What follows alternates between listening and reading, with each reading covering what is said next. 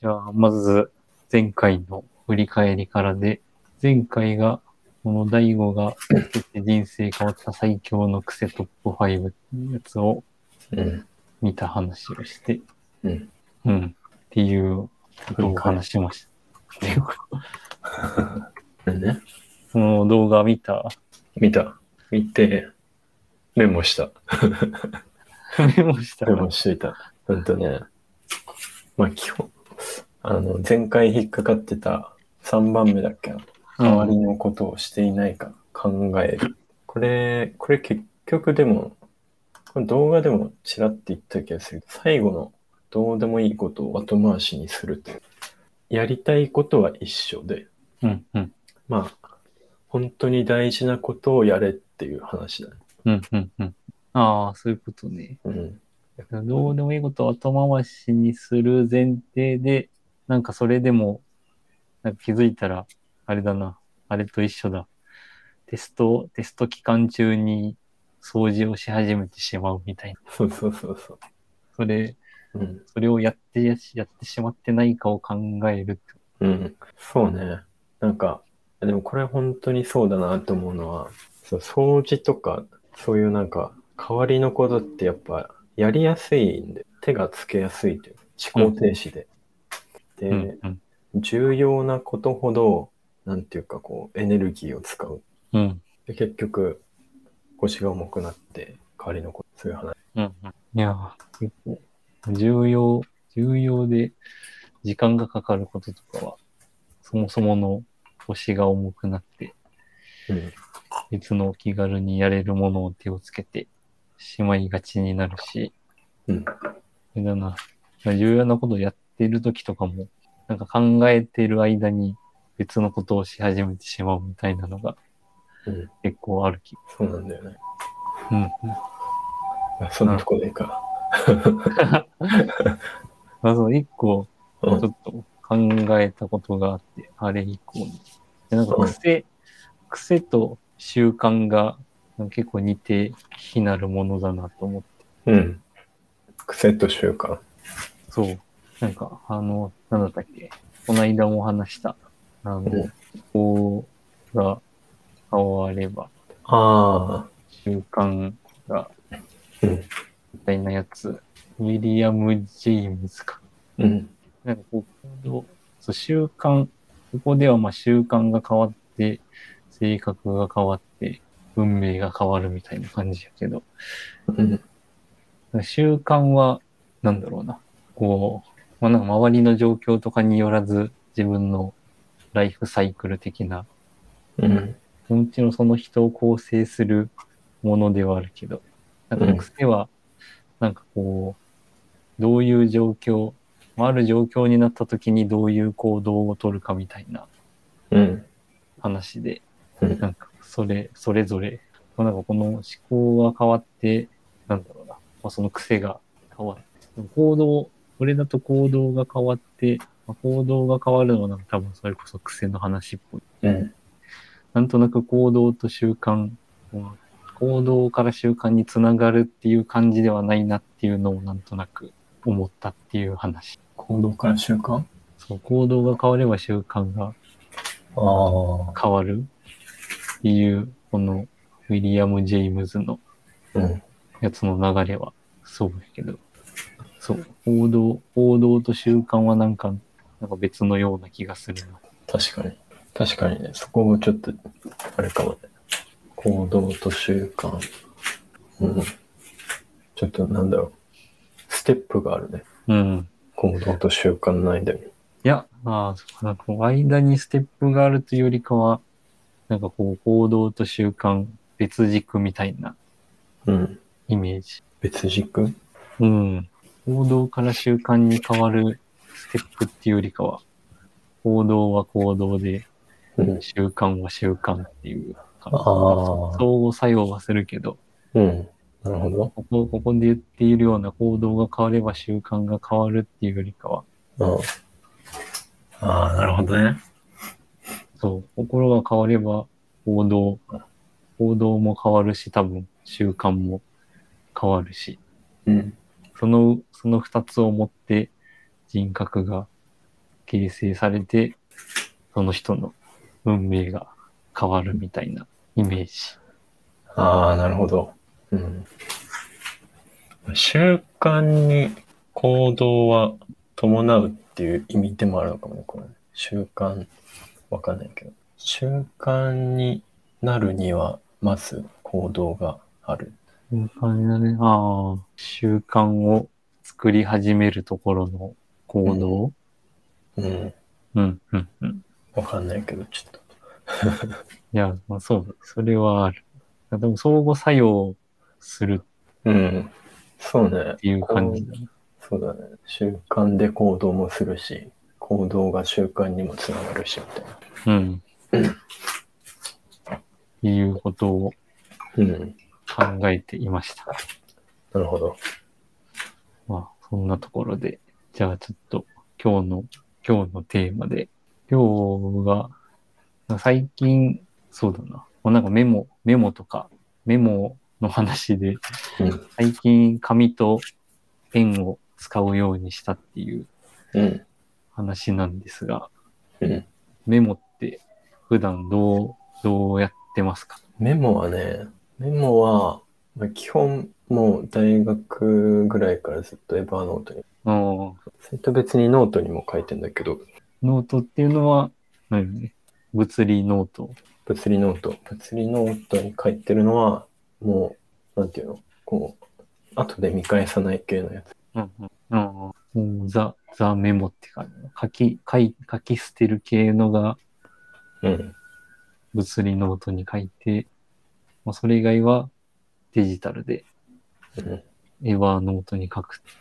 なんで最近ペンと紙に紙を使うようになったきっかけは。ああ、きっかけ、でも最初は、最初は、違うな。でも直近だと、なんか、ちゃんと日記を書こうと思ったのが、うん。いつぐらいだろう。日記を書いていこうって思ったのが、6月、6月末ぐらい。うん。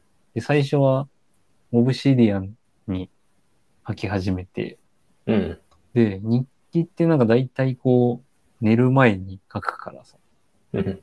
なんか、そう、寝る前に書くから、寝る前ってできるだけこう、最近スマホとか PC は見ないようにああ、確かに。しとるんやけど、うん。そう、そうすると、いや、ちょっと寝る前だから、うん。一旦今日は書かん、書かずに寝るか、みたいな感じになることがあって、あそれがまあきっかけの一つ。ーもう一つあって、なんかデジタルで日記を書いてると、うん。なんかそんなにはかどらないといううん。な、なんだろうな。そのなん、なんか、ある種、こうに、頭の中で考えることと、なんかデジタルだと結構過剰書きに書いてしまうから、うん。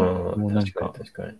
頭で考えたことを変換しながら打ち込んでいる感じがして、確かに。うん。なんかこう、ペンが乗らないというか、うん。っていう感覚があって、ちょっと紙とペンにしてみるかって思って、最近紙とペンを使い始めた。うん、実際、なんだろうな。まあ、そう、やっぱデジタルだと過剰書きにどうしてもなってしまうけど、うん。なんだろう。まあ、なんなんで過剰書きにしてしまうかはちょっと一旦置いておいて。うん。やっぱ紙で書くと、なんだろうな。うん。まあ、割とその思考をそのまま垂れ流しつつ書き出すっていう感じのことがしやすい。うん。不思議だね。でも一個ちょっとその仮説的に思っているのが、うん。なんかデジタルだと結構そのままこう、いくつ戻って修正をしたりうん。やりがちで、うん。それこそ表現をちょっと修正したりとか、紙ってこうすぐに書き直せないから、う。もうん本当にそのまま書き出す、ひたすら書き出すっていう作業に没頭できるというか、うん。修正しづらいからこそっていうのもなんか一つああある、のかなっていう気がした。確かに。ココピーして、こうね、貼り付けたりね、できないから。うんうんうんうん。一一文目は一文目として書かないといけないからね。今日あはあ、何そうそう々があそうそったう。。そう、順序を変えたりとかうんできないから。じゃあポリいいか感。じジャポニカ学習長。ジャポニカ学習帳。ジャポニカ学習帳は、ジャポニカ学習帳、あの動物、あ、動物。なんか前、あ、でもそれこそあれだな。なんか新卒の時とかは、結構紙とペンでメモを取ることが多くて、うん。まあその時に、なんか紳紳士のノートみたいなやつを使ってる。覚えてるぞ。なん、なんだっけ、それ。結構いいやつだよね。そう書き心地が良くて、なんか滑らかな紙質の。おちょうど Amazon で最後にこの商品を購入したのは2017年3月22日です。ちょっと懐かしいね。 いや、これ、どうだろう捨ててしまったのかな。まあ、そまあ、それこそ前の会社は退職してしまったし、ちゃんと捨てた気がするな。 確かに。シュレッダーにかけて。あの、そう、やっぱ紙、紙で書くと、書くのはかどるのははかどるけど、うん。参照はちょっとめんどくさい感じはするね。うん。それはまあ、しょうがないな。なんだろうね。まあでも、あの手を動かすと脳が動くって言うけどね。うんうんそういうのもあるかもしれうん。うん、それはありそう。ない。まあでも、それならタイピングでもの脳動くはずだね。あ、そうそう、それ、それよく思う。結構、そういうのが書かれたりすると、書かれてあるのを見ると。だから、なんならタイピングの方が、うん。いろんな指を動かす。うん。脳に効いてるかもしれない、タイピング。知らないけど。そういうのを脳波で検証した実験とかあるのかな。ありそう。不思議。うん。ああ、なんだろうこうこ。文字を思い出して、ういんや、どうなんだろうね。こう、書く文字を思い出して、それを思い出したものを書くっていうのが、なんか聞いてんのか、よくわかんないけまあ、文字、漢漢字とか、ど。うん。ひらがなも割と複雑だしね。ひらがなはでもさすがにもう考えずに書けるんで。いや、でもね、改めて見ると、ひらがなって複雑だからね。やっぱ複雑は確かに。いや、まあ確かに。いや、そ、そ、そっか。なんで、もう私のなんか脳が活性化する。あ、これは電気的活動を記録した研究。うライティん、ングしている時よりも手書きしている時の方が脳活性が活発だった。へえ、そんななん研究がある。ペンで書くときは紙を押し付けたり、手書きした文字を見たり、手書きしている最中の音を聞いたり。五感で。なるほど。 ASMR だ。見る、書く、聞く。けどタイピングも、よくさ、青軸使って、 確か に。あっちの方がね、脳に何かし ら刺激与えてそうだけど。うんうん、ちょっとそれるけど、今ので思い出して、なんかそのズームとかでタイピング音を、うん。ズームとかで入るこうタイピング音からパスワードを特定できたみたいな話が。そんなことできんだ。うん。何文字かはわかるね。でも音の違いあるんだ。あ、なんか PC のタイピング音からパスワードが盗まれる時代が到来。音を可視化した上で画像認識モデルに流したらしい。うーん。すべてのキーが音が違うから、何回かこう打ってると、どのキーがどの文字かっていうのが解析されてわかるみたいな感じなのか。もうそんそういう感じなのかな。しかも iPhone 13 mini で録音した音声で。ということもあるらしいから。でも紙とペンの方がバレるんじゃないまあ、それは、うん、確かに。あの、紙とペンでパスワードは書かないから。なんか もう、じゃあもう、あれだね、タイピングの時代は終わりだね。脳波で打つ時代が。ああ、なるほど、ね。脳波入力、確かに。うんまあ、音声入力も、今だったら結構精度高いし。うん。なんかさ、スマホでさ、なんか検索するときに、Google の OKGoogle だとさ、すごい精度悪いから、早く、なんかチャット GPT 使えないかなって。ああ、Google アシスタントうん。 ?GPT を、GPT Google AI アシスタンあ、もうあるもん。あ、でト。いや、もなんこれはなんか、か、クローム拡張か。うん。もういずれやってくれそうだけどな、各社。アレクサとか。ああ、確かに。いや、これは早くやってほしいな。まあ、やろうとはなんかできるかもしれないけどね。うん。自分で、そこうは。んそこ、そこまでのやっていきがないから、ちょっとあれなんだけど。 ちょっとうん紙切そっか普通に API の組み合わせで全然できそうよね。れうんでき文字そう起こし API と、まあ、チャット GPT の API で。うんまあ、音声、確かにそれこそ音声でメモでも結構ああ、の脳に良さそうんう。。喋って、喋ってメモを取る。そうね。それ、なんかやってる人いたな。うん。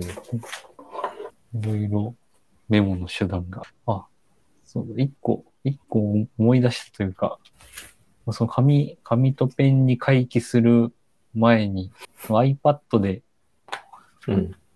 iPad でこう半分 Kindle 開いて、半分手書きメモ系のアプリを開いて、うん。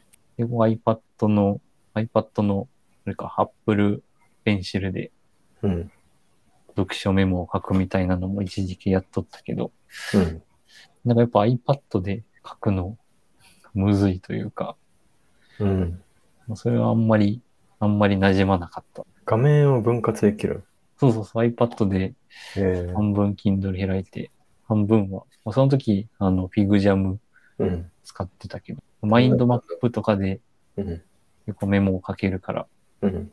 まあ結構よくはあったけど、まあそれこそあれだな、Kindle 前に本を読むとかうん。あるから、うんそうすると、あの、その電子、電子ペーパー、うん。その Kindle Paper White とかで読むから。うん。そう結局読書割合がそっちが多くて、iPad であんまり読書しながらメモを取るみたいなのがやれなかったって感じだ。うん。なるほどね。確かにね。寝る前は紙とペンだね。うん。 Kindle も使えないね。 目 Kindle にも使えない光がさ。Kindle ぐらいなら大丈夫なのか。 Kindle はあの、普通にバックライトなしで寝る前は。ああ、そっか。それなら大丈夫か。うん。バックライトがあると目に刺激が出ないか。うん、まあ、キン、うん、Kindle のぐらいならいい気もするけど、うん。わかんない。ちょっとそれは。いやまあ、それこそ照明を見ているのとそんなに変わんないけど、画面よりかはうんいい気がする。大学の時にさ、あの、夜行バス乗って、ああ、ああで、Kindle でこう本読んでたんだけどさ、うんうん。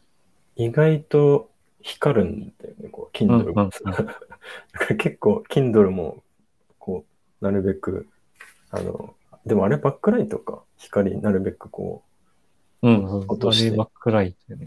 う、うん、読んでた。暗い場所だとバックライトを暗めにすると全然見えない。うん、難しい。難しいね。 暗いところで読むのはやっぱダメなのかな、そもそ寝る前の読書をどうすればいいんだも。うん。やっぱ明るい場所 で、バックライトなしで。なんだっけ紙とペンで何回言おうとして忘れちゃった。ああ、あれは、なんだったっけ。ワープロみたいなので、ああ、そメれモをしてはた話あるんだけど、ポメラね、ポメラ。ポメラ。うん。ポレポメラを使ってた時期もあって、あれはなんだっけな。なんか、あ、でもそれも、その話につながるな。なんか、高校、まあ、中学も小学校もそうかそうかもしれないけど、ノート取るのが嫌すぎて、もう、うん文字がね、か書くのがもうストレスで、まあ、文字汚いんだけどさ、いや、それはわかるな。文字汚い人はもう、文字書くの苦痛はあると思う。 うんなんか苦痛だから逆に文字が汚いんじゃないかってすら思う。なんかね、なんだろ う負のスパイラル。力の加減とかもなんかわかんないし、激烈に文字を書くのがストレスで、うんうん。中学かな、なんかいつからか文字を書くのをやめて、まあノートを取るのをやめたんだけど、すごい。中学。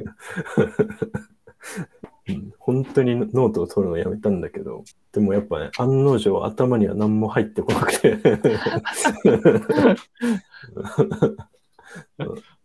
で、こう、まあ大学かな、こういうノートパソコンを自分で持つようになってから、こう、こうノートを取る、ノートパソコンでこう取る体験が良くて、で、まあでもその時はこう、なんだろう、結構大きいノートパソコンしか持ってなかったから、ポメラを買ったんだよね。うんうん。ポメラっていう、まあ、ちっちゃい持ち運びができるワープロみたいなデバイス。それはね、まあ、今だったらもっと機能進化してるかもしれないけど、こう、マイ、なんだっけな、マイクロ SD かなんかカードさせて、で、そこにテキストを保存できるようなやつで、うんで、まあ、いろんなとこで取ったメモを後でノートパソコンに入れ直すっていうことをしてた。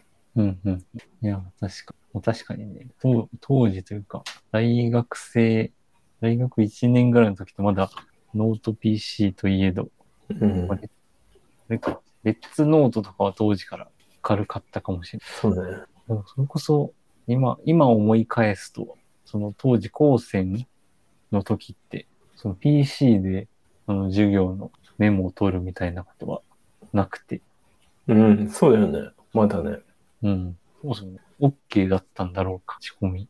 それね。わかんない。いや、ポメラ、ポメラ確か割と前からある気がするから、もう中高の時にね、知ってたら買って持ってたよ、絶対。一人だけ。 中学校はさすがに没収される。いや、もう本当にさ、ノートを書くのが本当にストレスなんだよね。驚くぐらい多分、もう不思議。前世で何かあったんじゃないかってぐらいストレス。手書きの書物なんか呪われたみたいもう書き捨てるぐらいならできるから、今、今ね、こう、なんていうの、後で見返さない、これさ、こな。うああ。こういう汚い感じに、さ、なんか計計算式。そう計算とかさ、計算式はさすがに、ちょっと、手風、手風で書くのはちょっとうん、時間かかる。そうそうそう、一時期頑張って、ポメラでさ、あ、ポメラ、え、いや、対応してないから、ちゃんとこあうー脳内変換して、 後で、後でコンパイルする。そうそうこんな感じか。うんなんか、あとあったかな。こんな感じですかね。紙とペン。うんメモの話。ちょっとメモ話は他にもいろいろと話せる気がするけど、ちょっと一確か旦。にね、いろいろ関連分野が生きてる。うん。そう最近ツイッターで見た議事録の話とか気になる話題ではあっちょっと次回に取っとくか、またた。うん。雑談、うん。雑談なんかいろいろいっぱいあるからな。あ、そうだ。紙、紙とペンで一個話そびれたやつ。うん紙とペンになって、あの、トゥードゥーリストを紙に書くようになって、うん。今までは Excel で、ウィジェットで、こう、トップにあの、なんだったっけ、Google のうんメモ、メモアプリ。名前忘れてしまう。なんか、付箋、付箋みたいなやつ。キープみたいな。あ、そうそう、キープ、キープ。うんキープで書いて、ウィジェットでこう、スマホのトップにこう出るようにしとったんやけど、うん。なんか全然、 もうなんか何何年も消化されてないみたいなトゥードゥが結構残り続けて、うん。それが紙のトゥードゥにしても一瞬にしてなくなってああ。なんでだろまあスマホ、スマホのトゥードゥーリストがそこにあってもそんなに邪魔じゃないけど、紙に書き出されたやつがデスクの上にあると、う。うん。早くそれをなくしたくなる気持ちがあ湧いてくる気がす確かに。そそれは、なんか、何ポストイットみたいな。 る。もう、そういったじゃないけど、まあ普通にこう、家にあった雑なメモ帳。うんなんだろう、黒、黒、黒クイスみたいなやつ。全然わかんない。読み方が、結構あの、うん有名なメモ帳のまあ前職でもらったやつ、ああ、あ、それあるわ。黒、黒クイス。わかんない。クロックイスで探しても何も出てこない。クロッキーブック。クロッキー、あ、クロッキーか。いやクロ、クロッキーとは読めない。何、何語なんだ。それいいよね。その、それ好きだわ。その、これ普通に売ってんだね。なんか記念に作ったやつなのかと思ってた。それ。ああ、そのベースは、そう、ちゃんと有名なというか、結構人気な。クロッキー帳、マルマン。えー、これいいかも。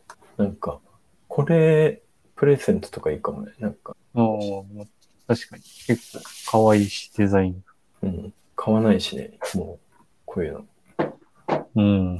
ロッキーリーフ。美大生の要望から生まれた。うーん。ロッキーパッド。うん。ちなみにその手書きで書くときって何のノート使ってるもう、余ってたノートだね。もう、あ使わないけど買ったみたいなさ。これは、あ。 ジャポニカ学習帳みたいな やつ。これが書き言う学習帳。そう。これね、なんか、鬼滅ブームに乗っかった、この ノートとかね。なんか買ってしまって、使わなかった。もう本当だ。鬼滅の刃コラボノートいっぱいある。あ、それだね、多分。ほら、一緒だよ。あ、本当だ。浜戸炭治郎学習帳。昭和ノート。昭和ノートが、あれか、ジャポニカ学習帳のところ。連絡帳とか懐かしい。連絡帳懐かしいね。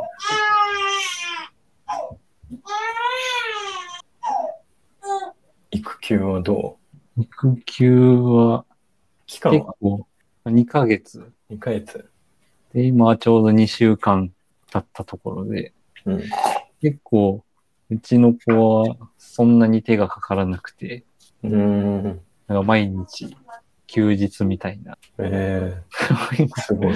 休日はちょっと言い過ぎですけど、結構、やっぱ育休に入る前は、育業だから、結構、脅されて、うん、育休に入ったけど、結構、のんびりとした暮らしを送ってるって感じ。